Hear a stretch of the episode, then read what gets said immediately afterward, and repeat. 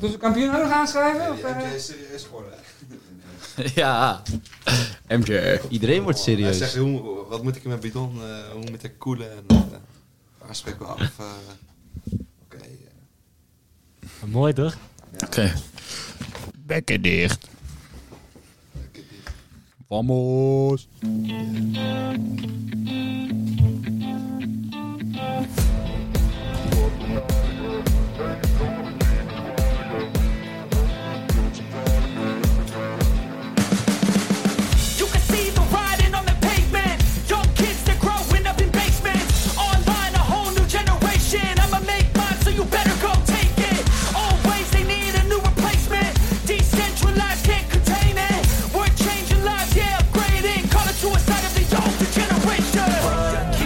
Up and out, yeah. Make all the demons quiet, yeah. We were built to thrive, yeah. I think that we've all had enough. One keeps you up and out, yeah.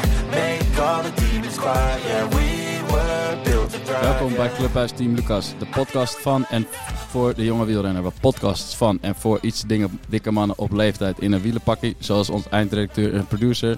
Die zijn er al genoeg. Clubhuis Team Lucas is dé plek waar de talenten van de toekomst bijeenkomen om te praten over hun koersen en hun visie op het profcircuit. Want zij hopelijk later deel van uit gaan maken. En om een beetje slap te lullen natuurlijk, want dat kunnen we bij Team Lucas als de beste. Met deze week een paar thema's. De jongens van Team Lucas reden een etappekoers in Bladel en weer met groot succes. En de Tour de France is volop bezig. De eerste 2 bergetappes zijn net achter de rug. Hebben de jongens op de bank met de voetjes omhoog naar hun idool gekeken? Of hebben ze niet gekeken? En wat vonden de jongens van deze tactieken? We gaan er weer voor bij Clubhuis Team Lucas. Heng, heng. I think that we've all had enough. Keeps you up and out, yeah. Make all the demons quiet, yeah. We were built to thrive, yeah. I think that we've all had enough. Sick of dealing with the old plan. They know that we're causing it wrong.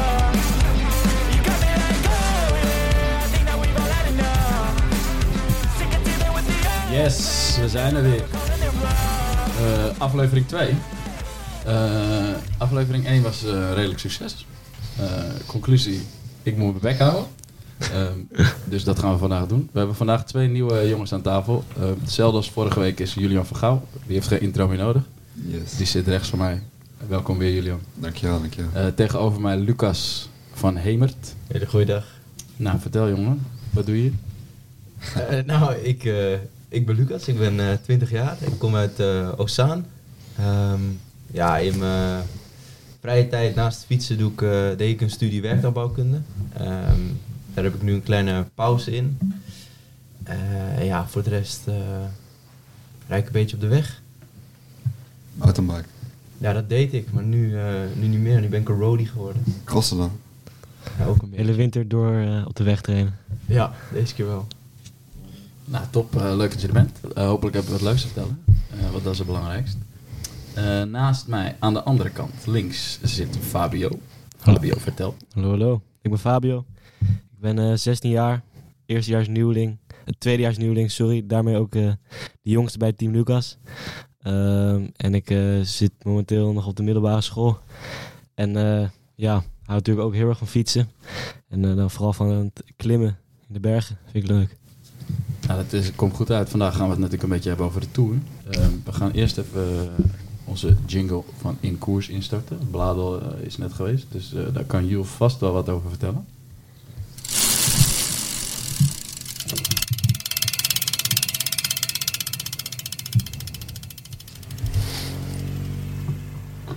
Lekker Jules. Nice Ilam, goed zo Rens. Kilo! Wat is de service van de stortering actueel? Hij is heel gewoon man! Rust aan de bal aan! Kom Jean!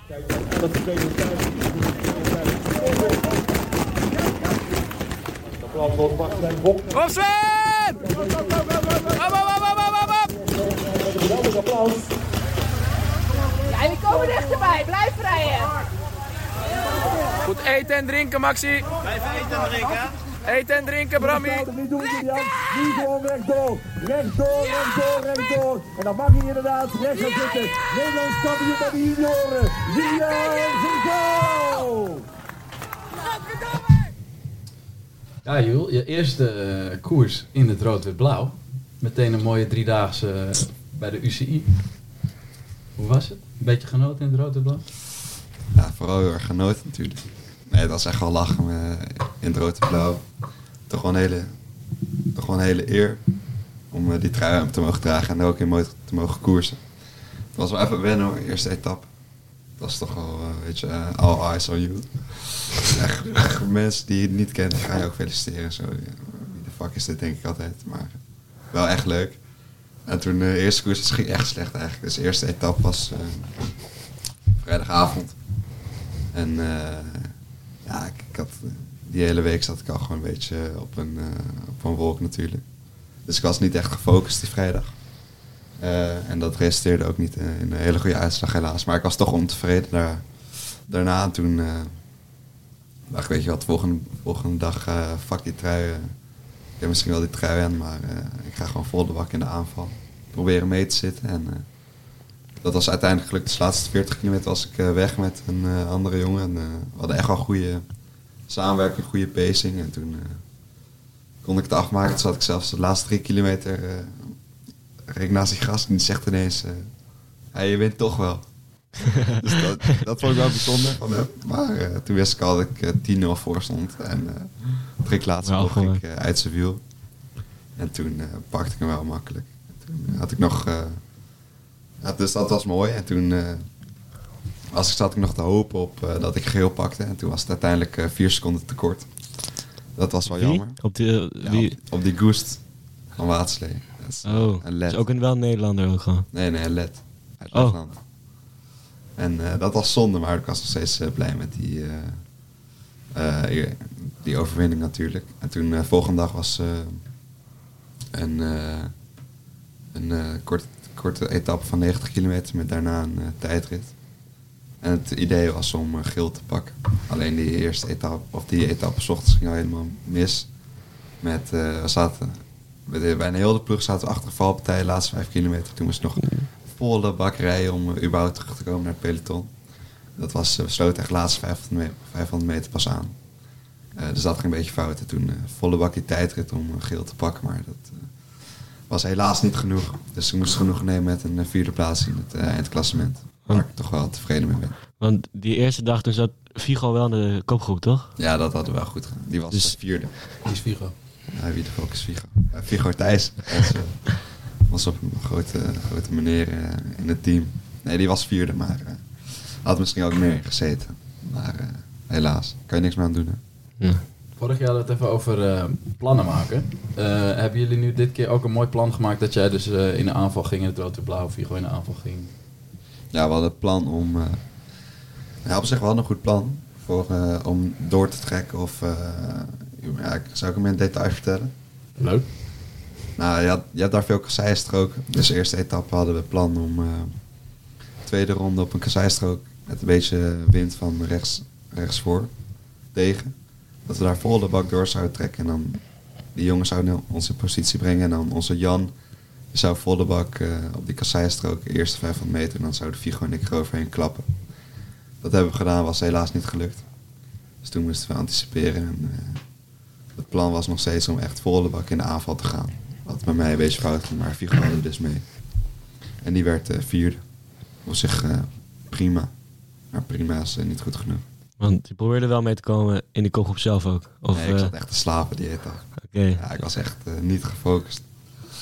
En toen, ja, je kan zeggen door die trui, maar ik was gewoon niet... Klein beetje misschien. Ik was echt slecht. Ja, ook al een beetje. Ja, Scoers, ik dacht dan namelijk in eerste instantie dat ze echt dat door die trui kwam, maar toen achteraf dacht ik, ja, weet je wat. Volgens mij ben ik het gewoon zelf die geen reet uitvoert en niet probeert mee te gaan in de aanval. Ja, er waren vast ook wel toch andere truien van andere landen, of dat niet? Andere kampioenen? Ja, eigenlijk niet, die waren allemaal nog niet klaar. Oh, oké. Dus die hadden hem nog niet. Maar die van jou was ook nog niet klaar? Ja, mooi clubtruitje. Ja, oké. Klein beetje illegaal, geloof ik. Ja, illegaal. Nee, van de club. Van SO naar Michiel Maurits, die dat mede mogelijk heeft gemaakt om zijn trui uit te lenen. Mooi. Dus geslaagd weekend, niet geslaagd, wat vind je ervan? Geslaagd. Jawel, die tweede etappe was echt wel genieten ook. En mooie overwinning om Palmares toe te voegen. Zo, grote meneer, hè? Ja.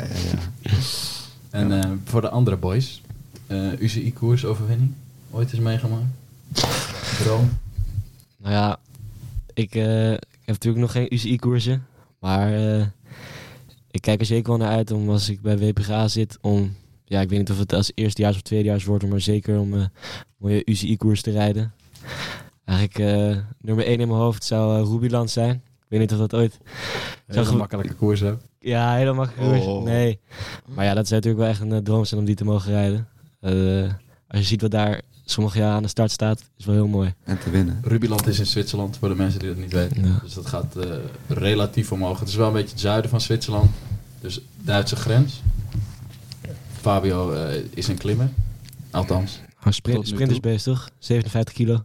Ja, tot nu toe is het een klimmer. Dat is trouwens het noorden van Zwitserland, toch? Ja, inderdaad. Oh ja. Ja, hey, Lucas. Ja, in het zuiden ligt echt Italië, inderdaad. Dus dat klopt, daar heb je gelijk in. Het noorden van Zwitserland bij Duitsland. Dus de heuvels zijn een beetje... Het zijn meer heuvels dan klimmen. Het is wel jammer dat bij de junioren weinig echte klimkoers zijn, denk ik. Ja, niet met de Mont Ventoux of zo, dat soort dingen. Romeres komt in de buurt. Ja. Heb je er nog meer? Van die echte klimkoers? Ja. Ja, eigenlijk niet echt. Ja, je hebt... Klassiek de Alps, eendaags. Want die Valromé, dat is dus in de zomer, toch? Ja, dat is volgende week of zo. Ja, en Bretagne? Er zit nu een ploegtijdrit in van 38 kilometer. Zo. Ja, die zijn knetten, jongen. Dat is iets voor de elite. Ja. Nou, elite van ons. Lucas, jij hebt nog niet zo heel veel UCI-koersen gereden misschien? Helemaal geen, denk ik. Ja, ik heb 1 UCI-mountainbike-wedstrijd gereden. Maar geen, nog niks op de weg. Eigenlijk alleen nog maar clubcompetitie. En wel wat in België, maar geen UCI. Dat is sowieso al mooi om die een keer te rijden. En ja, laat staan winnen. Dat is een droom. Maar komt het nog dit jaar, UCI-koers? Ja, dat weet ik niet. Misschien. Volgend jaar hoop ik het sowieso te rijden. Ja. Dat wel. Hij heeft net gehoord dat hij opgesteld is over 2 weken. Dus dat was een beetje een verrassing. Maar dat is een UCI-koers met kasseien. Dus dat wordt volgende leuker, denk ik. Ja. Dat is heel mooi. Dan moet je ook een stuur vastzetten. Maar niet te strak vastzetten. Dan valt hij eraf. Ja, Lucas, heb jij nog wat meegemaakt in de koers? Ik heb zeker wat meegemaakt. Ik reed afgelopen maandag een koers in België. En dat was een typisch Belgisch koersje. Met lekker wat wind en wat zenuwachtige Belgen. En... daar zwiept het peloton een beetje opzij en daardoor beland ik in de berm. Waardoor in eerste instantie mijn fiets een beetje sponsig aanvoelde. Dus ik dacht, dat zal wel een lekker voorband zijn. En dat was ook echt zo.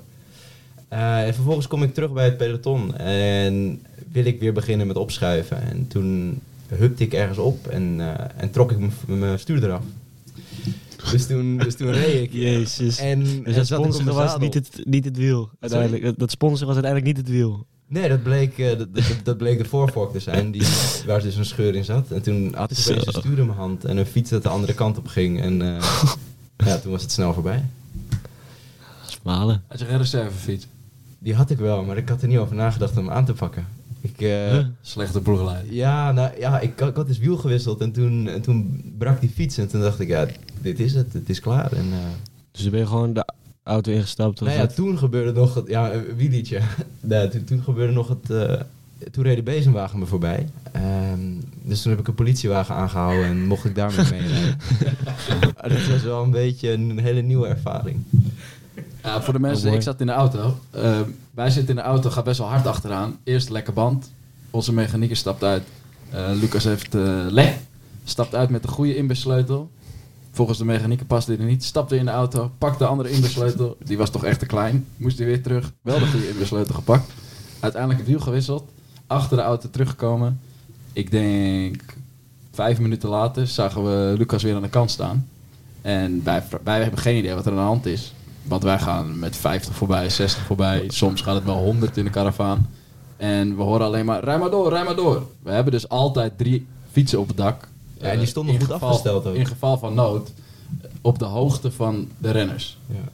in dit geval waren er 2-3 renners op dezelfde hoogte. Dus het was perfect voor Lucas geweest om een fiets te pakken. Op een halve centimeter na was die perfect. Alleen als je roept, rij maar door, dan denken wij, oh, we moeten doorrijden. Vervolgens stond hij ook, het gelukkig dat het een omloop was, dus een rondje van 30 kilometer, maar hij stond wel precies aan de andere kant van het parcours. Dus dat was een behoorlijk eindje lopen. Ze dachten toch bij jou. Wat? Dus heb jij het toch fout gedaan? Dus, ja, ik had die fiets gewoon aan moeten pakken, maar dat is een nieuwe ervaring voor mij dit. Dus ik ben nu weer eentje rijker. Ja. Dus veel meegemaakt. Ook wij in de auto weer veel meegemaakt. En dat er maar een uurtje koers. Ja, we hadden een uur koers, dames en heren. En we hadden 7 man uit koers. Hoe lang was die koers? Dat was voor mij een eerste ooit. De koers was 156 kilometer. Dus ik was ook uit koers. Ja. Met de auto. Was wel lekker, konden we weer naar huis. Stonden we lekker weer in de file bij Antwerpen. Dat was heel fijn. Uiteindelijk was het denk ik een goede les voor iedereen. Dat ook in België 1.12 koersen. Wat daar gewoon... een laag niveau is, best wel ingewikkeld is. Dus was het wel waard om helemaal naar België te rijden om dan een uurtje ervaring op te doen? Nou ja niet eigenlijk. Toch niet. Want mijn fiets is stuk. Ja, okay. Ik ben enigszins stuk en we konden weer terug gaan rijden. Dus met een hele vrolijke ploegleider. Ja, het was geen feest. Nee, dat geloof ik wel. Nee, we hadden ook nog een jongen, Pieter. Pieter... die gingen plassen, dus wij werden opgeroepen. Dus we gaan achter Pieter staan. Zegt Pieter, niks aan de hand, ik ga gewoon plassen. Had hij gewoon een lekker achterband. Terwijl hij het niet door had. Terwijl hij gewoon ging plassen. Dus we hebben weer heel veel meegemaakt. Met de ploegen. Zowel in Bladel, denk ik, als in België. Heb jij nog gekoerst, Fabio? Vorig weekend, nee. Ik had eigenlijk na de NK, dacht ik even een weekje geen koers. Als het goed is. Nou, nu weet ik het even niet meer. Nee, volgens mij heb ik niet gekoerst vorig weekend. Nee. Dit weekend... niet hard in ieder geval. Nee, precies. Anders heb ik het wel onthouden. Nee, zaterdag heb ik een koersje in Antwerpen Criterium. Maar eigenlijk tot en met Tour de Lait. Ga je niet naar Bocholt? Bocholt? Zondag. Nee, ik weet niet wat het is, dus ik denk het niet. Het is toch hoog aangeschreven klimcriterium? Dat zei Michiel vandaag. Daar heb ik helemaal niks van gehoord. Ja, ik ga zaterdag lekker met Tyler een criterium rijden. Ook lekker. Ja. Nou, mooi. We hebben hier natuurlijk 3 verschillende categorieën aan tafel. Voor de mensen die dat misschien nog niet door hadden. We hebben een nieuweling, dat is dus onder 17. We hebben een junior, dat is onder 19. En dan hebben we een belofte onder 23. Dus dat zijn allemaal verschillende koersen, verschillende afstanden... verschillende soorten wedstrijden. En vanaf de junioren beginnen de UCI-wedstrijden. Die bij de belofte worden doorgetrokken. En soms rij je bij de belofte ook gewoon tegen de elite. Dus het kan zomaar zijn dat je tegen de opleidingsploeg van DSM rijdt of van Jumbo rijdt. Wat we wel eens gedaan hebben, wat Lucas dus nog niet gedaan heeft. Wie weet komt het nog. Maar wij als ploeg wel eens doen. En voor Fabio is dat nog 3 jaar. Ja. Ja, UCI-koers is natuurlijk nog een jaar. Hopelijk. Maar Bladel, is dat iets voor jou? Nou, ja. Ik kan wel zo over die kasseien vliegen, maar ik weet niet... Gaat het omhoog? Wat? Gaat het omhoog? Ja, als ik over die eerste kasseien stap heen, dan spring ik gewoon zo overheen, joh. Nee, het is niet heel ideaal voor mij, nee. Het zou wel een mooie koers zijn, maar... ben je pure klimmer? Nou, ik heb wel... Ik kan... kijk, als je kijkt naar bijvoorbeeld Bram... ook van WPGA, die kan niet boven de 1100 watt komen. En dat kan ik wel. Dus ik kan wel explosief zijn, maar ik ben natuurlijk wel nog mager en klein. Kom je boven de 1100 watt? Ik kom zeker boven de 1100 watt. Piek 1360 volgens mij. Met 57 kilo? Ja. Ja, 58, 76, 50. Ja, dat is toch wel echt zo. Ik stuur je hierna een screenshot van en wat is jouw in de show notes? Ja, ik ook zoiets. Dat weet je niet. 1100? Nee. 1360 of zo zeg ik. Oh ja, 1360. Ja, maar kan je het nog naar 120 kilometer? Nee, dat heb ik nog nooit gedaan. Dus dat zou ik niet weten. Dat is de truc. Is jouw max 1360? Ik had daarvoor had ik 1260 en nu laatst 1360. Nou ja, misschien wel. we zullen het nooit weten. Het staat er gewoon, weet je. En Lucas, wat is jouw max? Voor mij staat hij op 1456. Maar dus in dat gekalibreerd? Ja, zeker. Ja. In de theorie sprinten jullie mij er allemaal uit, maar in de praktijk niet. Ja, dat is 1 seconde waarde. Ja. Oh. Een sprintje is wel veel langer. Ja, mijn was wel ooit 1800, maar toen was ik nog 3. Dik. Maar ja, dus Fabio is het snelst, is de conclusie, maar hij is een klimmer. Ja. Bijzonder. Ja, kijk, 1 seconde, daar doe je niet zo heel veel mee in een wedstrijd natuurlijk. Ik denk dat ik dat niet... mijn 5 seconden waarde toch wel iets lager ligt dan de rest. Ik heb geen idee. Ja. Ja, ben ik wel heel benieuwd. Ja, nee, ik ook. Met 1360. Nee. Julian is wel fanatiek. Ik kan het niet hebben, dit. Nee, ik zal hierna een mooi bewijs sturen. Van, ja, maar het is je 5 seconden. Ja, wil dat ook. Nou, dan moet ik dat even opzoeken, want dat weet ik niet in mijn hoofd. Maar die ligt, denk ik, dan niet boven de 1100. Oh. Nee, dat dan weer net niet. Nee, maar ik heb vooral dat ik 20 minuten of een uur... Dat kan ik goed verdelen. Even kijken. 5 seconden. Hoe komt het hoor?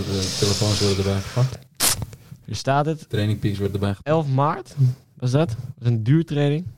Had ik 1050. Over? 5 seconden. Nou, dat is wel netje. Dat was, een koers. Hij weet niet of die koers... Ah, dat was de Ronde van Amsterdam was dat. Was, dus hier bij Sloten was dat. Dus heb ik 5 seconden waarde van 1050. En dat is ook mijn record geweest. Dat is gewonnen. Dat was derde. Ik ben daar uitgesprint door een categorie 7. Ja, dus 1400 watt. Nee, dat was dus die... Ja, misschien wel. Ik weet niet waar ik die 1050 heb getrapt. Het zou vast wel een sprint zijn. Maar... Ik vind het een bijzonder verhaal. Geen sprint winnen met de hoogste waarde. Dat is altijd een heel interessant iets. Dus daar gaan we toch even onderzoek over doen. Of je zit gewoon helemaal niet erg. Het zou ook heel goed kunnen zijn. Ja. Ja, de boog naar buiten. Ja, ik zat toen niet heel erg op mijn fiets met een breed stuurtje. Maar dat zal vast niet zoveel schelen. Ik zou het niet weten, jongen. Hebben we nog dingen te vertellen over de koers? Nog wat moois meegemaakt? Nog wat leuks meegemaakt? Ja. Nou, we hebben best wel wat leuks meegemaakt. Ik ga het jullie vertellen. Dus ik had die... Oké, dankjewel. Dat is leuk. Alleen even zeggen. Leuk, hè? Ik heb lief van me. Nee, lief van me. Nee, wij waren dus... ik had etappe 2 gewonnen in Bladel. En we hadden... Zeg maar, haar moeder was kijken van een dame die we kenden, of een meisje. En die waren dus al dag ervoor kijken. En toen ik won ook. En toen had ik 2 bloemen. Dus ik had het aan hun, want ik kende ze. En toen, wij stonden daar zo met heel ons team. En we hadden Jelle en Mick en Nick mee. 2 verzorgers. Eigenlijk, die waren toen verzorgers, maar waren gewoon onze vrienden, zeg maar. Ja, ze zijn gewoon pikkies van 18. Ja, dus, gewoon onze matties. Gewoon.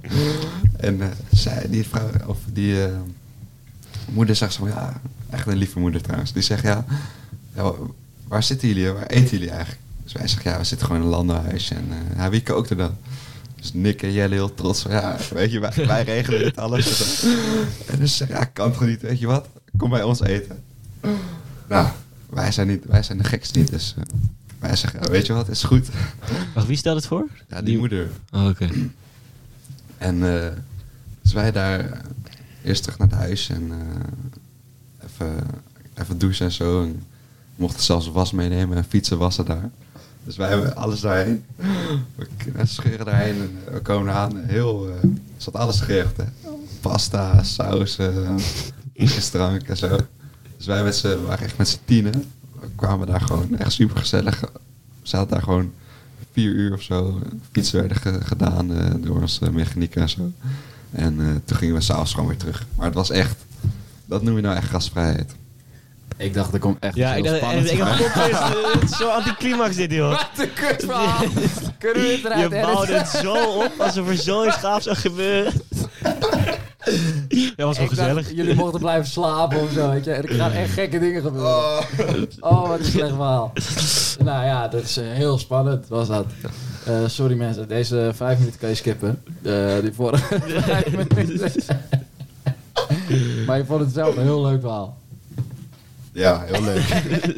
Nou, lekker. We gaan naar uit de oude doos. Vorige keer veel commentaar gehad, jongens, dat jullie Andy Slek niet kenden. Dat kan natuurlijk ook echt niet. Dus, maar weer nu wel. Ik ben benieuwd. Ik ken hem. Ja? Oké dan. Ja? Jullie kennen hem wel? Ik ken hem niet hoor. Ik ken hem zeker niet. Je kent de naam ook niet. Je bent toch een klimmer? Ja, maar niet de oude klimmer. Oh, nee. Die hele jonge klimmer. We gaan uit de oude doos. Komt ie aan.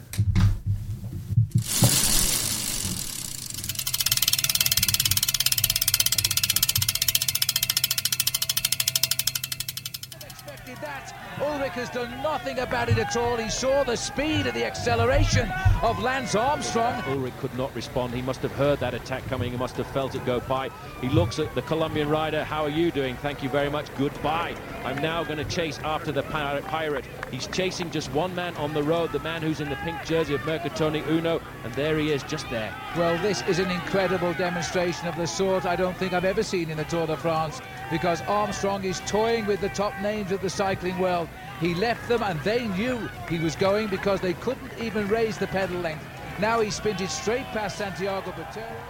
So we're just about 1 kilometre from the summit now, and you're right, it does look as though those riders behind are just still about 20 seconds back and may well be closing in. But Armstrong, who has really made the Pirate suffer, but the Pirate has refused to get off, and he might well try to take Lance on in the sprint. Well, Armstrong is sitting in first position here. The Pirate tried to come up alongside him. The Pirate, let's not forget, Phil, is a very good sprinter, but Armstrong certainly wants this stage.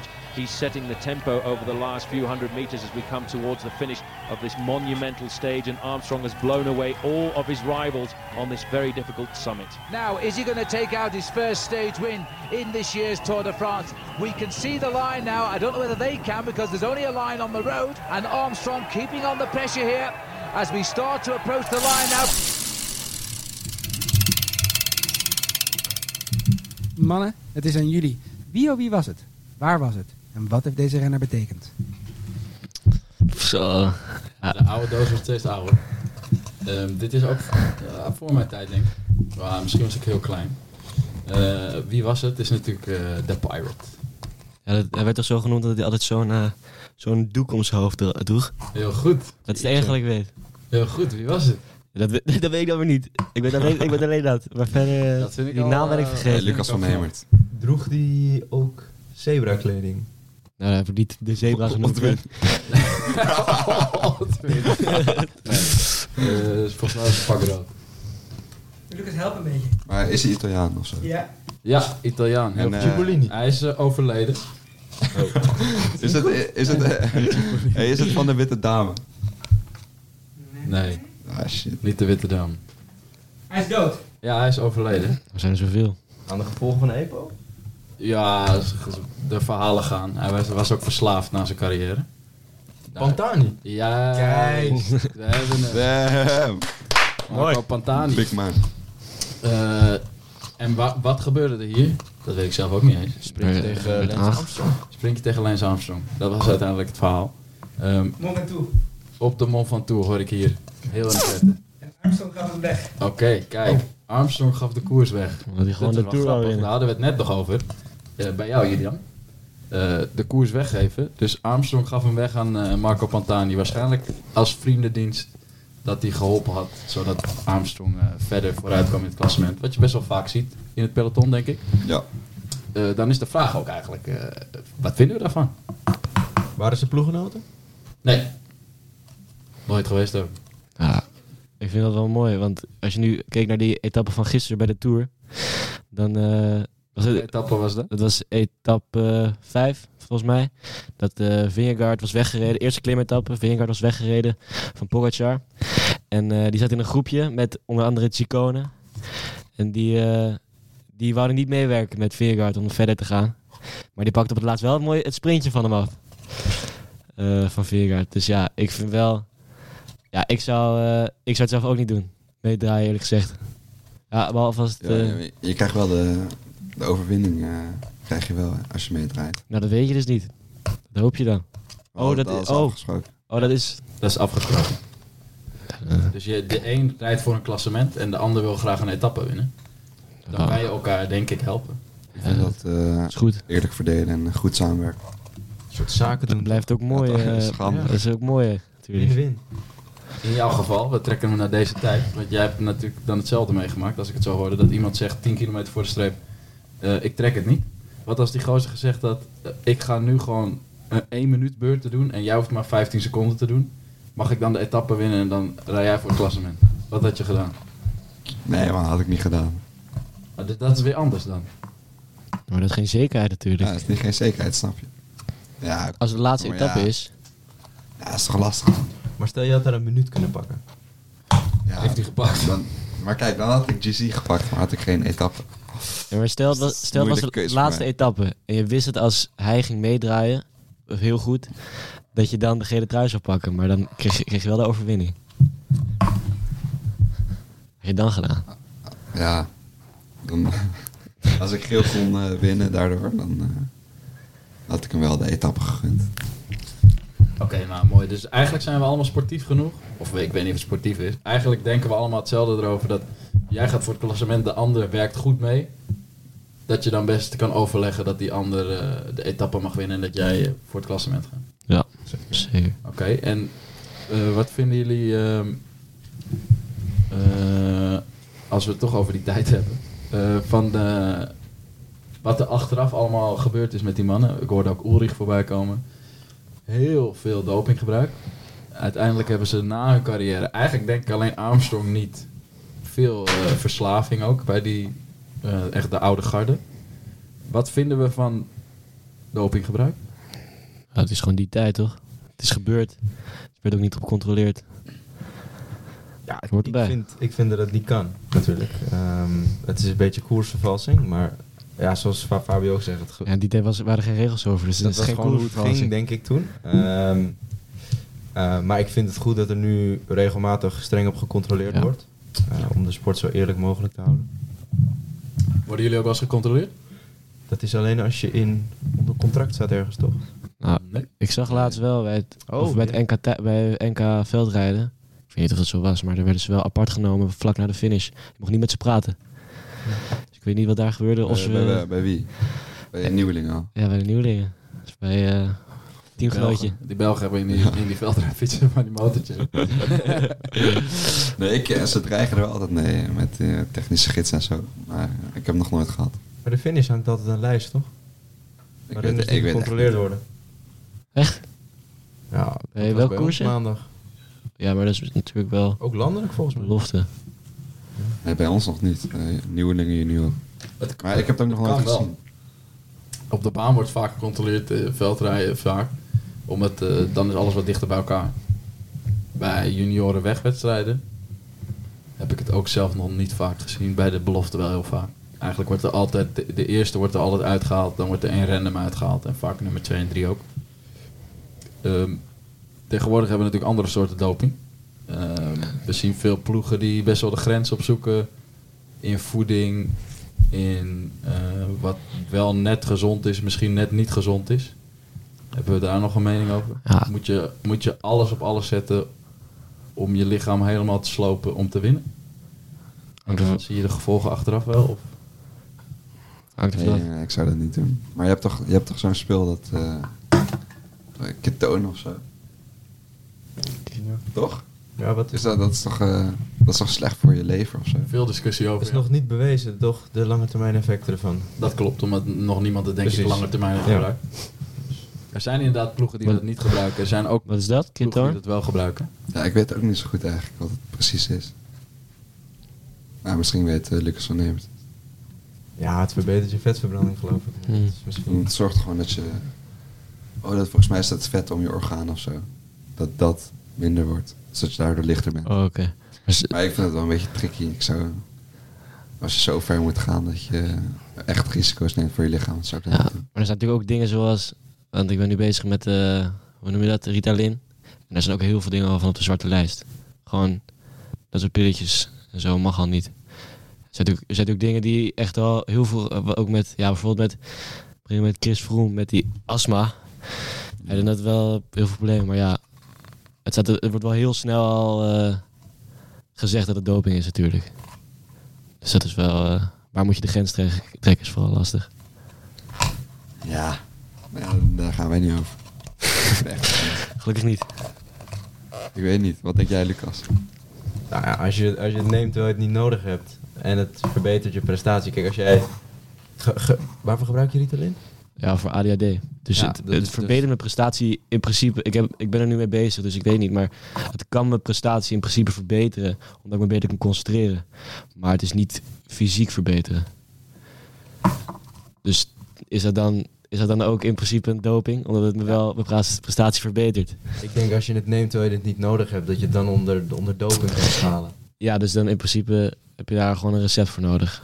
Dat denk ik wel. Maar dan kun je natuurlijk ook met doktoren krijgen. Corrupte doktoren. Ja, maar ja, dat is natuurlijk dat is het lastige ervan. Je moet ergens een grens trekken. Wat denk jij, Lucas? Andere Lucas. Ja, andere Lucas. Ik denk niet zoveel, maar ik denk wel dat er heel veel grensgebieden zijn. Dus als je met bepaalde profploegen praat, dan zijn er heel veel profploegen die er ook heel anders in staan. De vraag is heel erg, wil ik mijn hele leven geven om dat risico te nemen om die ene overwinning? Of denk ik ook aan wat gebeurt er na mijn carrière? Ik ben geen profielrenner, ik heb het ook nooit geambieerd. Dus ik vraag me heel erg af hoe jullie daarin staan. Stel een ploeg zegt, hey, neem dit en dit en dit. Je hebt geen idee wat het is.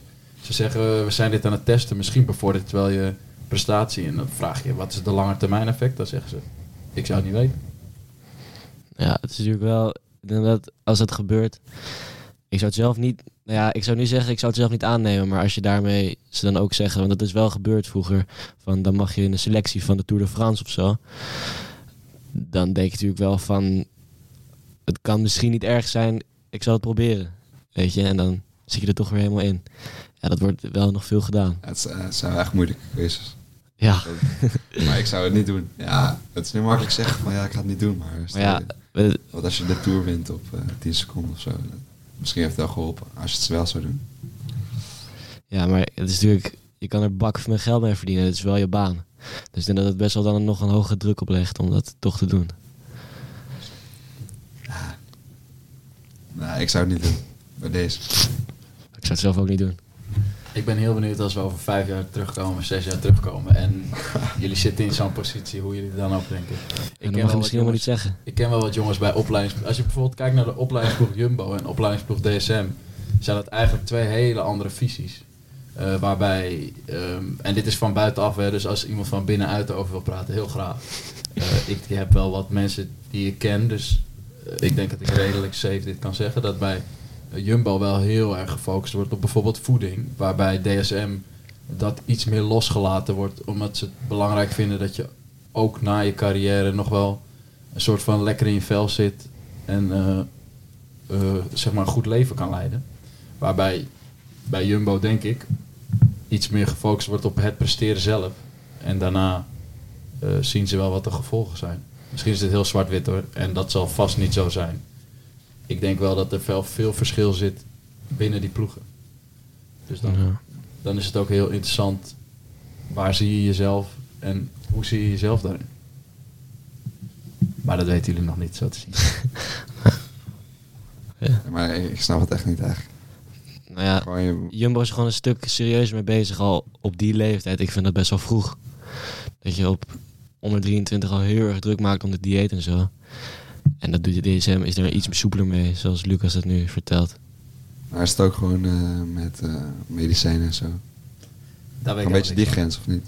Nee, daar weet ik helemaal niks van. Oh, okay. Het gaat ook om voeding en zo. Ja, kijk, je moet gewoon een gezonde balans hebben. Toch? Maar Jumbo is misschien echt wel het randje, maar het helpt wel. Dus op zich, kijk, ze winnen wel echt veel. Ja. Ze winnen niet voor niets Baby Giro. DSM niet. Maar ja, dat is zeker waar. Misschien is dat de reden dat ze de Baby Giro niet winnen. Ja, het is gewoon topsport. En ik denk misschien dat sommigen bereid zijn om daar wat verder in te gaan dan anderen. En er is natuurlijk altijd een afweging die je maakt met risico versus opbrengst. En als voor jou de opbrengsten groter wegen dan de risico's, ja, dan is die keuze makkelijk te maken. Ja, precies. En als daar een eindoverwinning van bijvoorbeeld de Tour bij de opbrengsten ligt, dan denk ik dat je best wel ver kan gaan in je risico's die je neemt. Zeker als het ook nog heel veel geld oplevert. Ja. Dus je zou het doen? Ik denk dat het daar vandaan komt. Dus jij het zelf zou je het doen? Het doen is natuurlijk een heel vaag iets. Uiteindelijk denk ik dat je, als je prof bent, dat je gewoon alles eraan doet. Ja. Dus als jouw mindset is, ik wil deze Tour de France winnen, dan maakt het je echt geen reet uit of je een kilootje te licht bent volgens het boekje.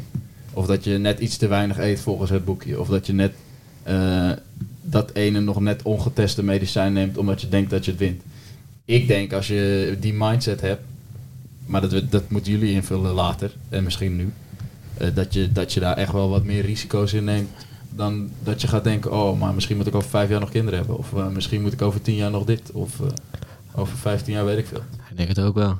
Als je zo goed wil zijn, denk ik dat je ook wel obsessief ergens mee bezig moet zijn. En dan hoort dat er misschien wel bij. Ja. Maar ik denk dat wij dat misschien inderdaad niet helemaal perfect in kunnen vullen.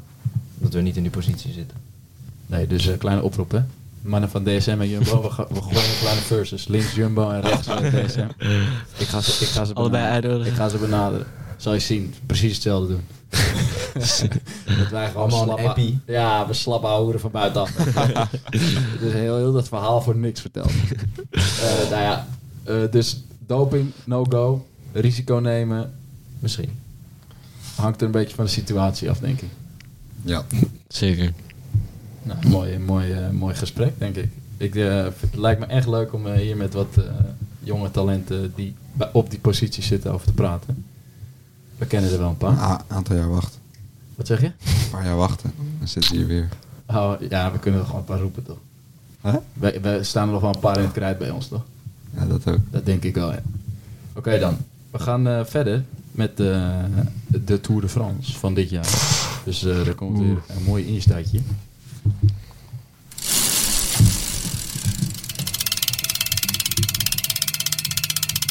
Oude mannen die ooit gekoerst hebben, die vertellen hoe het vroeger was. Ben je ook zo moe van dit soort verhalen en ben je op zoek naar iets nieuws? Luister dan nu, want dit is frisse blikken.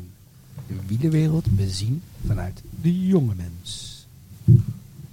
Juist, frisse blikken. De jonge mannen, Tour de France. We hebben echt wel een paar interessante dagen gehad. Zo, zeg het wel.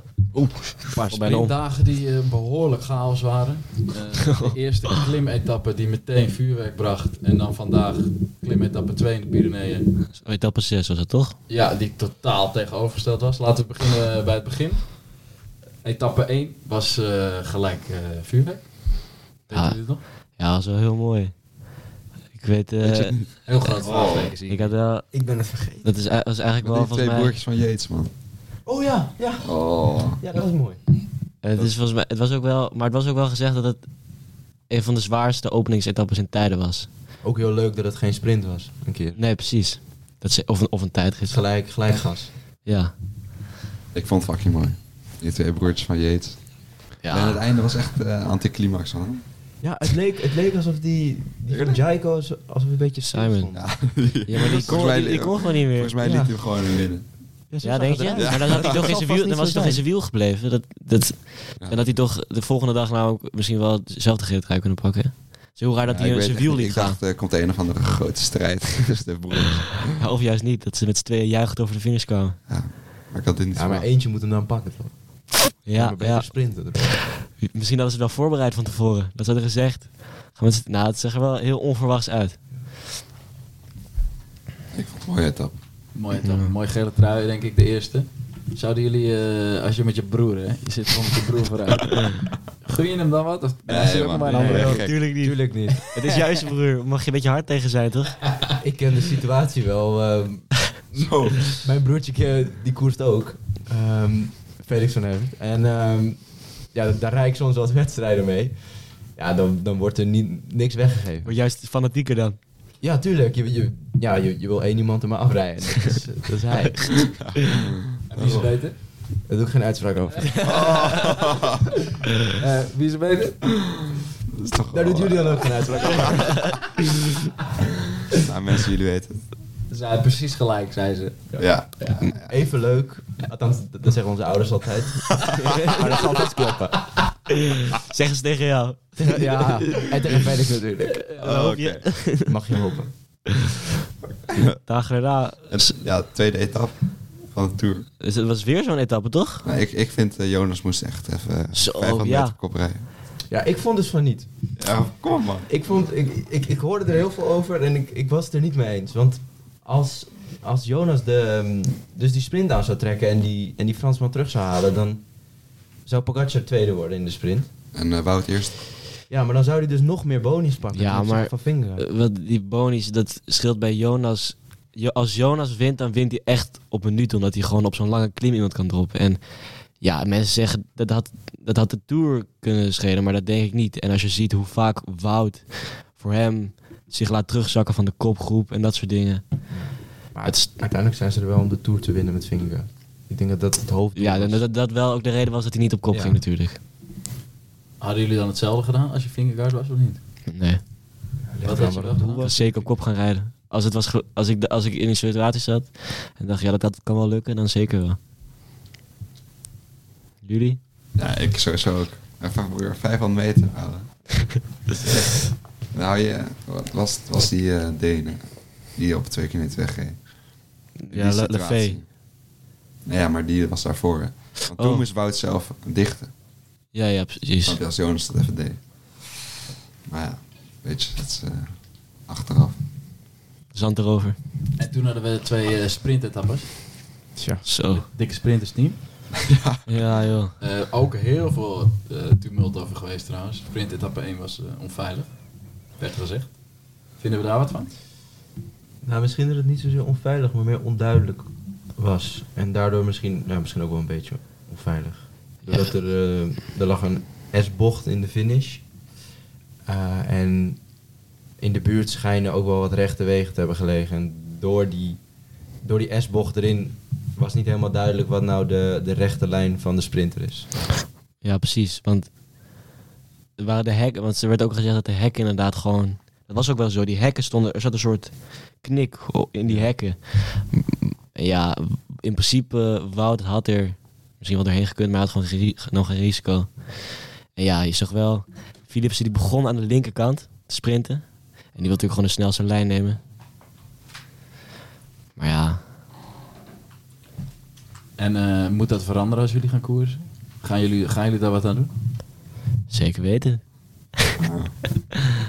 Ik vond het zwaar. Nou ja. Wat de mensen nu doet is al supergoed, denk ik. Een beetje meer veilige finishen krijgen.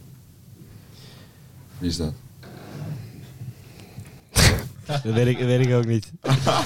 Okay, nou, Adam Hansen is ex-coureur. En die heeft zich nu een beetje die is nu een beetje het hoofd van de de rennersvakbond. En die neemt het een beetje op voor de renners met veilige finishen. Om het aantal incidenten een beetje terug te brengen. Ja. Renners die op hun bek gaan door een fout in het parcours. Maar wat is dan veilig finishen? Want een goede vriend van me die zei ook... Ja, je kan ze wel op een hele lange rechte weg laten sprinten. Maar dan is het meer chaos voor positie. En als je het heel erg bochtig maakt en zo, gaat het allemaal op een lijn. Mm-hmm. En dan gaat het toch wel meer om kracht. Okay. Dus ja... Ik weet in ieder geval dat ze de hekken iets beter moeten neerzetten. Ja, maar zeg maar, een rechte weg is niet gelijk veiliger, zou ik zeggen. Nou ja, het probleem is dan dat de jury kan bestraffen op dat iemand zijn lijn niet houdt. En als je een bocht doet, dan kun je nog... Ja, ga je met de bocht mee of ga je ietsje meer naar buiten? Wat is een rechte lijn? Ja, klopt. Ja, daar heb je wel een goed punt. Maar jij als Julian, jij als echte sprinter.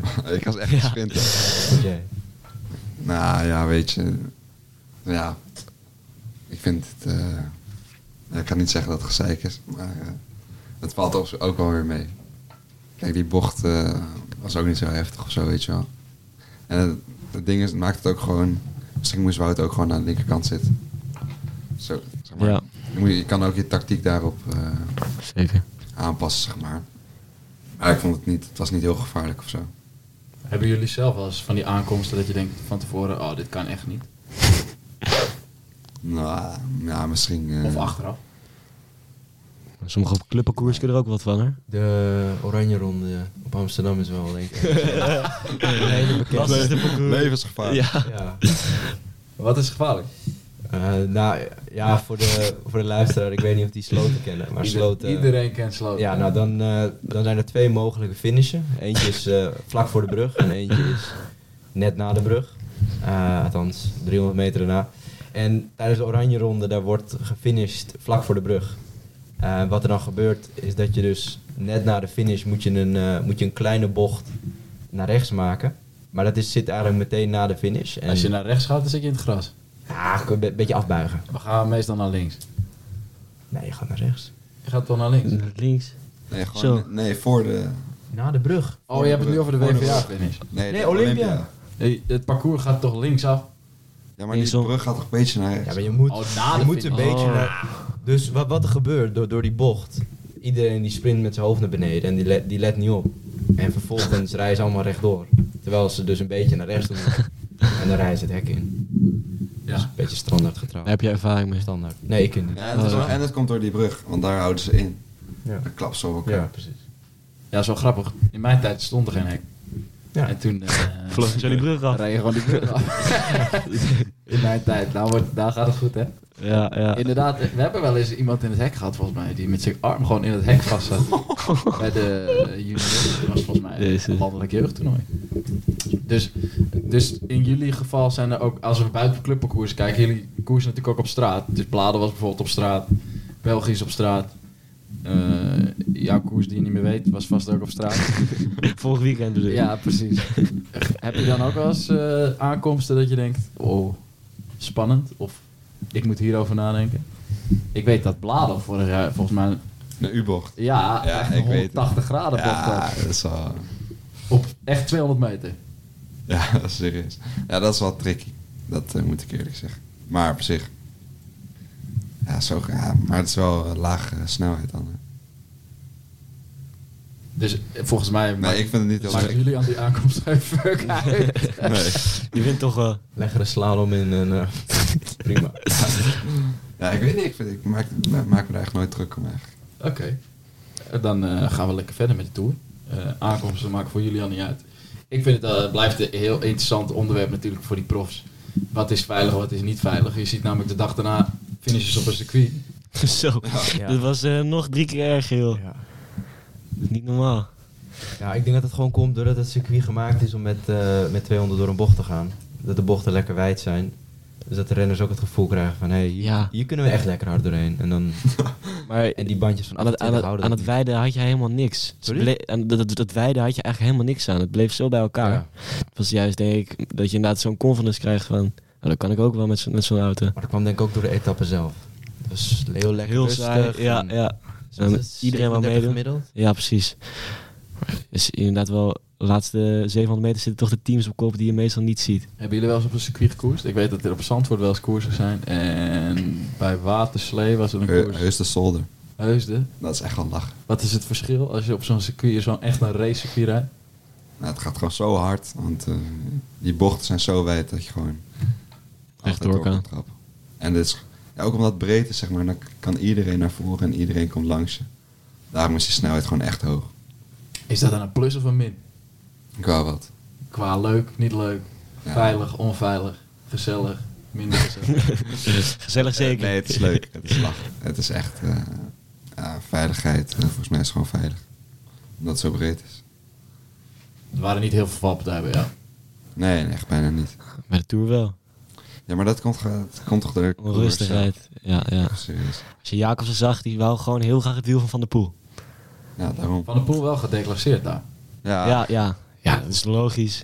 Die doet zo helemaal aan de kant. Maar ja, dat hadden ze eigenlijk Philips moeten... Dat is dus ook heel interessant. Ja. Dat je als lead-out man dus eigenlijk gewoon iedereen de tyfus in kan beuken. Ja. Zodat jouw sprinter veel ruimte heeft. Moet je iets... Dat zijn goede acties. Zou je dat gewoon als lead-out man? Ja, tuurlijk. Weet je, jezelf opofferen voor je sprinter. Ja, dat is je hele taak. Ja, precies. Maar als je kan je dat ook meenemen. Ja, maar als je ziet wat die Van der Poel doet, jongen. Helemaal van achterin. Doet niemand hem nou, hoor. Ja, dat is wel ziek, want Alpecin zat heel mooi voordat ze dat circuit op gingen. En toen hadden ze opeens helemaal niet meer op de rit.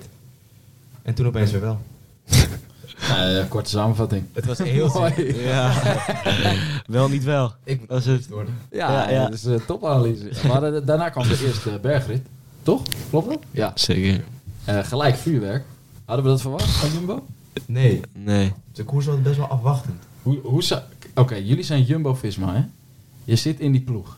Je hebt, denk ik, op papier samen met UAE misschien wel de sterkste ploeg. Hoe ga je koersen in zo'n eerste bergrit? Ja. Nou, op zich deden ze het wel slim, omdat natuurlijk...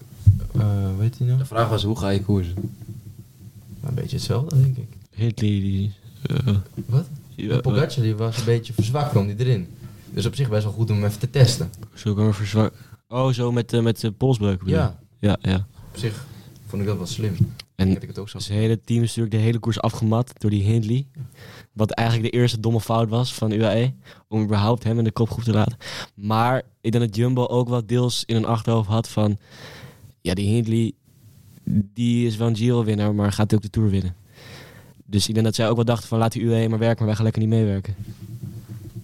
Ik zou het hetzelfde hebben gedaan. Als Jumbo? Ja. En als je UAE was? Dat is ook was een hele interessante tactiek.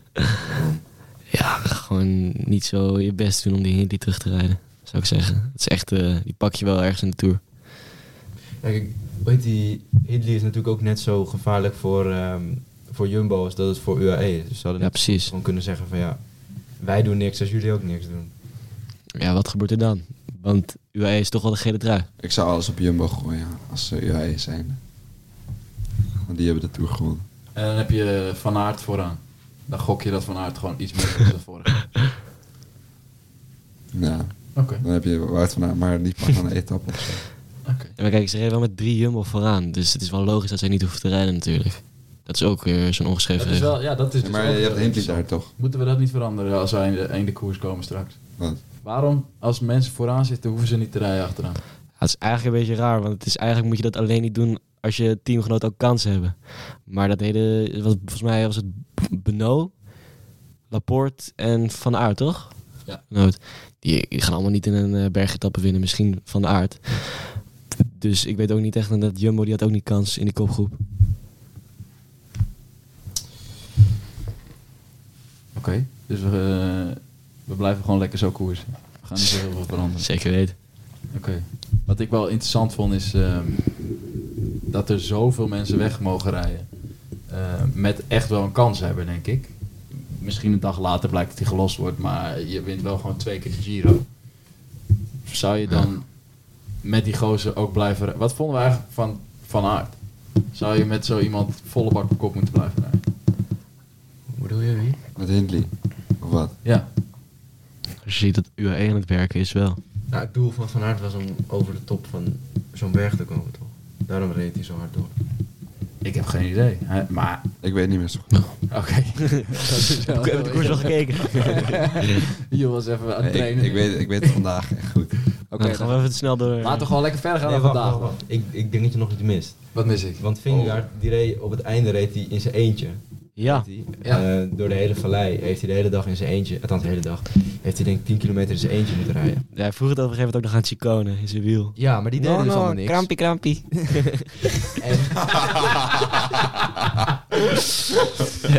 die hebben vervolgens... Pogacar heeft eigenlijk niet... Hij heeft natuurlijk ook wel hard door moeten rijden, maar hij heeft... relatief minder hoeven doen dan Vingegaard. Ja, omdat die andere mensen had die meehoeven. Ja, daarom won ik. Ik denk dat je dat vandaag zag. Maar zou je dan met Pogacar meehelpen? Zoals Madhu was het volgens mij. Waarom zou je dan met Pogacar... Want die draaide wel met hem mee, maar... Met Pogacar? Ja. Met Pogacar was iedereen aan het meedraaien. Of bijna iedereen. Ja, dat gaat ze alle tegen Jonas. Want op zich heeft die Madhu heeft ook niet echt kans op die tweede plek in de Tour. Denk ik. Dus dan zou je wel mee rijden ook? Nee, niet. Nee, precies. We gaan door naar de laatste etappe, die vandaag is geweest. Eigenlijk een soort ommekeer. Wat vonden we vandaag van de tactiek van Jumbo? Hadden we hetzelfde gedaan? Hadden we iets anders gedaan? Volgens mij hadden ze gewoon precies dezelfde tactiek, denk ik. We sturen een paar mannen vooruit. We hopen dat die over de top komen en dan beuken we daarna weer door. Op zich prima, toch? Geen idee. Julian, die heeft de etappe vandaag goed, toch? Ja, ik heb die... Pogacar heeft het echt heerlijk gedaan. Die heeft even dat de Jumbo even lekker een bordje leeg laten eten. Die heeft zo... de Jumbo, dat ging met... eerst met Kelderman volgens mij, toen met Benoot. Toen laatste avond met... toen ging Sepkoes echt vol de bak door. En toen... wanneer? Die tweede klim? Nee, dat was allemaal de eerste klim. Hoe heet die tweede klim? Ja, eerste die hele staan heel die in een lange klim. Man, ik ben 2018 geweest, maar ik weet niet meer hoe die klim is. Maar toen kwam ze met Wout van Aert, die ging wachten boven. En toen gingen ze die vallei door tot de laatste klim. En toen ging Vingegaard aan uit Woutse wiel. En toen kon Pogacar gemakkelijk volgen tot de laatste 2 kilometer. Vol de bak eroverheen. Toen had hij nog 24 seconden of zo voorsprong. Ja, echt bizar. Ze had gewoon lekker afgewacht. Toen is de kans gegrepen. Ja. Denk je dat Jonas het anders had kunnen aanpakken, Lucas? Nou, ja... Ik denk dat misschien als hij Van Aert had meegehad gisteren. Nee. Benoot, die kwam net niet over de top gisteren. En als hij die toen had gehad, had hij kunnen sparen. En dat hij misschien vandaag wat gehad. Ja. Ik denk dat hij vandaag gewoon minder was. Doordat hij gisteren zoveel gegeven had. Vingegaard. Want Pogacar... Dus je denkt dat Pogacar gisteren had gespaard? Nee, Vingegaard. Wat? Maar... Nee, bro. Als jij zegt dus dat Pogacar... Of Vingegaard gisteren had gegeven. Te veel had gegeven. Ja, dat denk ik wel. Maar Pogacar heeft toch ook alles gegeven? Ja, maar die kon op het einde nog wat doordraaien. Ja, oké. Okay. Ja. Is het überhaupt slim om dan... Ze gingen natuurlijk gewoon all-in. Dus Jumbo hoopte, hij breekt gewoon weer. Dan hebben we die Tour op slot. Ja, omdat hij nu nog niet was hersteld. Zouden jullie dat dachten? Of zouden jullie denken, we wachten even af. We komen nog wel genoeg etappes aan. Ja, nu was hij zwak. Nu moet je hem aanpakken. Okay, nu is hij helende. Ja, ik zou het ook wel graag. Dat is natuurlijk altijd makkelijk. Ja, dat weet ik. En dan laatste vraag over de Tour. Hè. Komt die aan? Moeilijke vraag. Wie vinden we nou eigenlijk het leukst en wie gunnen we het meer? Vingegaard of Poggi? Poggi. Ja, waarom? Ja, gewoon mooie coureur. Ja, ik weet niet, gewoon die Vingegaard die maakt toch geen entertainment voor buiten de koers en geen showman, weet je. Niet leuk om naar te kijken. En dat is Poggi wel heel erg. Daarom. Ja, ik heb het eigenlijk niet zo op allebei. Ik vind het op zich wel leuk wat Pogacar doet. En ik heb niet zo, ik vind gewoon, op zich ook wel prima wat Vingegaard doet. Gewoon Kwiatkowski moet gewoon de Tour winnen. Die is er vroeg moet terugkomen. Maar Kwiatkowski zat er vandaag voor die wel nog bij te haken, hè? Maar vind ik zo'n mooie vent, vind ik dat. Ja. Nee, maar dat zit... Nee, maar ik... nee, ik denk eerlijk gezegd wel dat Vingegaard de Tour gaat winnen. Daar ga ik vanuit, maar ik vind het Pogacar wel leukere gozer. Ook dat heel UAE-team, dat vindt hij volgens mij... Volgens mij hebben ze daar het laatste zien, alsof ze veel meer met een YouTube-kanaal en zo veel meer lol hebben en soms wat minder serieus dan Jumbo dat doet. Vind ik een veel mooier team, vind ik dat. Ja, dat is wel cool om te zien. Ik denk dat het een beetje een nieuwe generatie is. In mijn tijd, ik zou niet weten wat die gasten deden buiten de koers. En volgens mij heeft Sagan een beetje geïntroduceerd dat het een beetje onderdeel van je marketing is. En ik denk dat veel ploegen dat proberen. Ik denk dat Jumbo dat ook wel goed doet, maar dat sluit niet echt aan bij jullie. Dan op Prime of zo moet je weer betalen. Ja, precies. Ja. Gratis. Alles weer geld erbij inderdaad. Ja, maar Netflix doet het ook. Ja, maar zij hebben allebei een serie op Prime volgens mij. Prime TV of zo. En dus de UAE marketing sluit meer bij jullie aan? Ja, YouTube. Het is gewoon meer Jumbo is hier. Kan je een beetje zien als saai of standaard. En UAE brengt meer spektakel. Ja, als ze zo'n bustour doen bijvoorbeeld, dat is toch superleuk om te kijken. Ja, ze zijn gewoon veel meer plezierstralers uit. En Jumbo is altijd zo strak. En, snap je? Daarom, denk ik. Wat denk jij, Lucas? Eekhoorn. Patroon. Daar ben ik echt benieuwd. Nou, ik ben het wel met jullie eens dat je echt wel mee moet gaan met je tijd. En dat je ook gewoon moet laten zien hoe leuk dat fietsen is. En daarom denk ik dat bijna iedereen fan is van Mathieu van der Poel. Want volgens mij heeft hij altijd lol. En vandaag kapt hij gewoon met... gaat hij keihard naar beneden rijden. En dan denk je, hij gaat die etappe winnen. En wordt hij volgelost. Klim denkt hij, zoek het allemaal maar uit. Ik heb het genoeg gedaan. Maar je ziet wel dat hij gewoon superveel plezier hebt, denk ik, in zo'n etappe. En dat hij gewoon denkt, die afdaling is ook wel leuk. Knal ik gewoon even naar beneden. Moet natuurlijk ook bij blijven. Plezier. Ja, dus ik denk dat dat wel een beetje de moderne tijd is. Dat je veel laat zien. En dat je ook gewoon uitdraagt dat fietsen gewoon heel leuk is. En ik ben het ermee eens dat... bepaalde ploegen best wel heel soort van star en strak zijn. En Jumbo heeft een beetje dat uiterlijk. Het ligt natuurlijk ook wel aan wat voor mensen je hebt. Pogacar, Mathieu van der Poel, die zijn natuurlijk gewoon veel meer extrovert. En ik denk dat Vingegaard niet zo is. Dus dat kan je ook niet verwachten. Maar ik ben het wel met jullie eens dat je best wel daarop mag targeten. Dat je gewoon laat zien hoe fun die koers is. En dat is eigenlijk wat wij ook altijd proberen te doen. Dat we gewoon een beetje lol hebben in de koers. En dat je met lol ook gewoon kan winnen. En dat het echt allemaal niet zo heel serieus hoeft te zijn. Zeker niet op deze leeftijd. Precies. En dat we op de achtergrond heel serieus bezig zijn. Maar dat we in die koers gewoon een beetje aan het spelen zijn. En uiteindelijk is dat denk ik de essentie van waarom we op die fiets zitten. En daarom denk ik dat UAE jullie dan meer aanspreekt. ja, zeker. Kijk, heb ik het weer mooi samengevat. Hè? Ja. Wat een topper, hè? Dan gaan we nog even naar de dilemma's. Vorige keer fokte ik ze gewoon op, hè? Ja. Dus we gaan goed keer. Komt ie uit.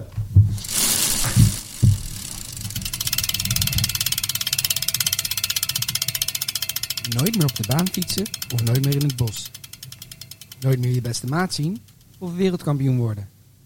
Nooit meer in het wiel plakken of nooit meer los uit het peloton. Dit is de laatste ronde in Clubhuis Team Lucas. De dilemma's. Waren dit de dilemma's? Of? Nee. Oh, oké. Ja, ik dacht dat. Je mag het best invullen als je wilt. Welke vond je leuk dan? Dat was die eerste nou. Nooit meer op de baan of nooit meer in het bos. Ja, je hebt nooit op de baan gereden. Nee, precies. Nou ja, ik heb wel een jaar op de baan gereden, maar dat vond ik helemaal niks. Dus ik weet mijn antwoord dan, natuurlijk. Okay. Gewoon lekker in het bos. Ja, die andere twee doen het allebei. Baan en bos. Nou. Ja, jullie al even wel echt allebei. Ja, jij gaat op de baan. Ja, 3 keer op de baan gereden. Ik heb toch liever de baan. Maar ook, vind je het ook leuker? En ja, meer amuserend. Leuker. Ja. Ook als je dezelfde mensen hebt. Zeg maar... Het doen zelf. Ja, dat cross is echt zo... je moet zoveel schoonmaken, zoveel... Ja. Je fiets gaat zo stuk. Echt, ja. Echt scheiden. En dat kut weer. Het is koud, regen en zo. Maar dat baan kan echt gelach zijn. Hoor. Ja, dat geloof ik wel. Maar het is wel elke rondje... Ik geloof wel dat het gezellig is, maar het is wel elk rondje hetzelfde. Dat dacht ik dus ook. Ja, maar het is echt racen gewoon. Het is echt meer racen gevoel inderdaad. Ja, ik ben ook niet zo'n achtbaanfan. En dat is ook gewoon, ik ben niet van dat snel gaan. Zo hard gaan we ook weer. Nee, dat snap ik wel. Maar het idee, zeg maar, weet je, meer technisch of meer gewoon volle snelheid. Ja, pech. Maar er zit er geen bocht in, zeg maar. Het is 1 grote bocht. Ja. Het bocht. Nee, ik blijf lekker in het bos. Een beetje mee. Ja, toch wel. Gelukkig waar. Hij heeft een nieuwe baanfiets. Even serieus. Ja, maar ik vind het bos toch wel leuk. Als ik 1 ding maar altijd nog mag doen. Maar kijk, naast het schoonmaken en de mensen, het doen zelf. Maar je vindt de mensen niet leuk. Weet je? Jawel. Nee, maar Julian vindt blijkbaar... Julian vindt blijkbaar de mensen op de baan leuker dan in het bos. Dus dat voor jou de reden is. Ja, onder andere. Nee, ik heb de baan... Maar dan schijnt weer in het bos toch. Maar het gaat niet weer erbij. Ja, maar op de baan heeft het altijd lekker weer. Ja. Maar je wordt niet bruin. In het bos? Oké, in de zomer, ja. Ja, ik weet het niet. Ja, daar is het ook een dilemma. Oké, we gaan naar het volgende dilemma. Komt-ie aan, hè. Nooit meer vermogens meten of nooit meer snelheid meten? Nooit meer snelheid. Ja, zeker weten. Ja, dit is ook grappig. Dit is opgeschreven door onze producer natuurlijk. Dus dit is ook een generatieding. Wel weer heel leuk. Want hoe erg gefocust zijn jullie op die vermogensmeter?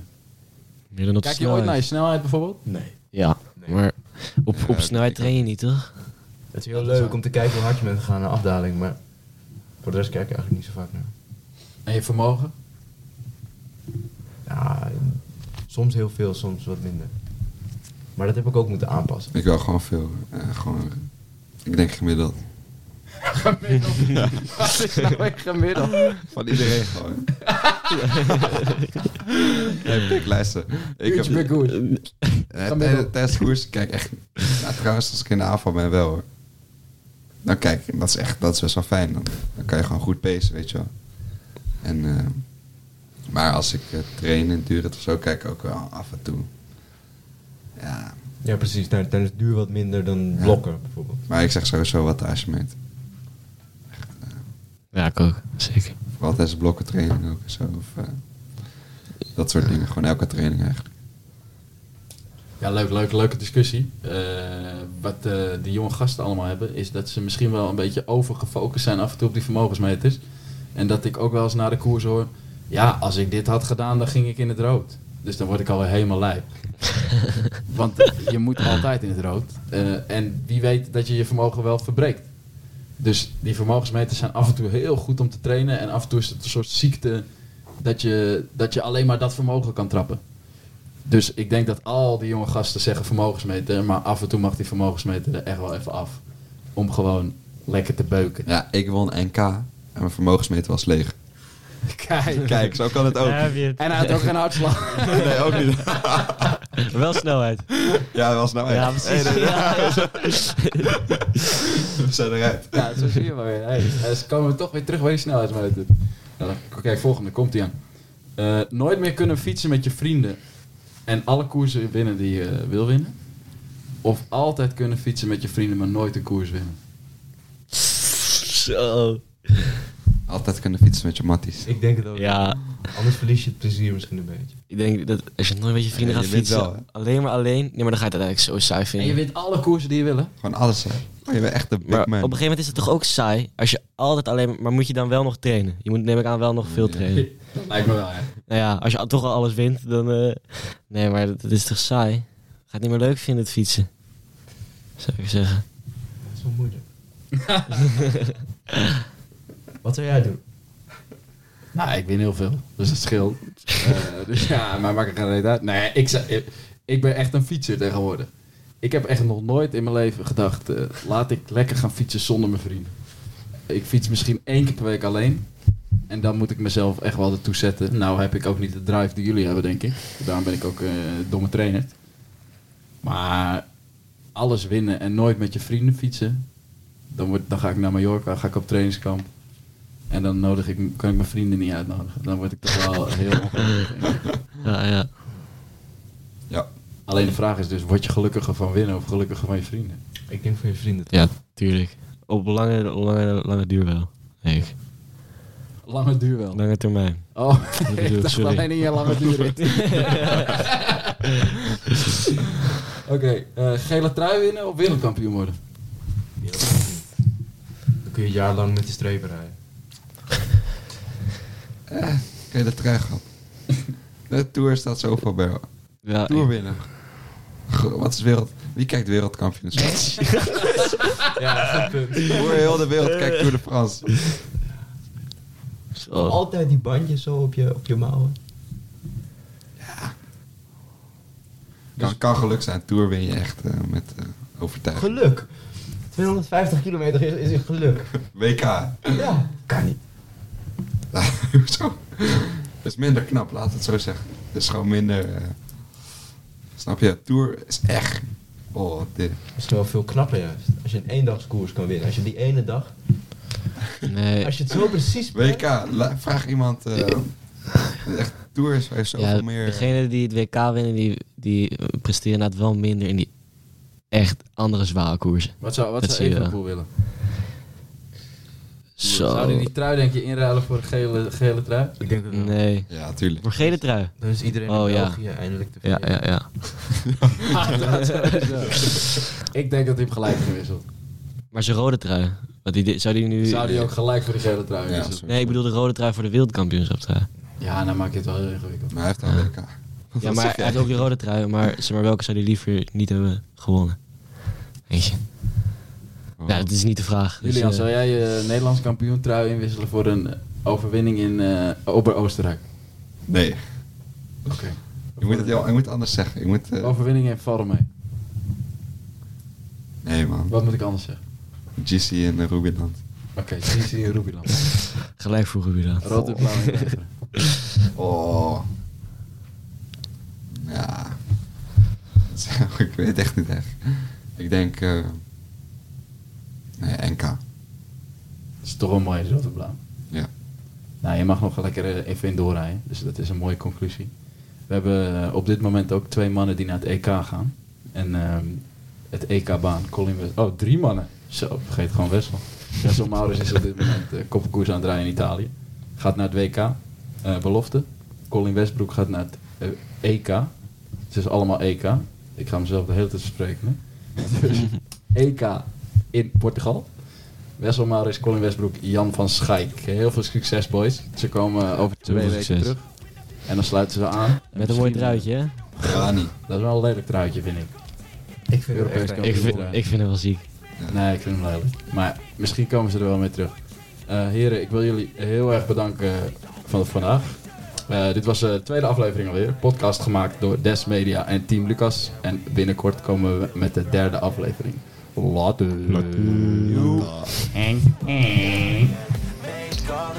Hoi.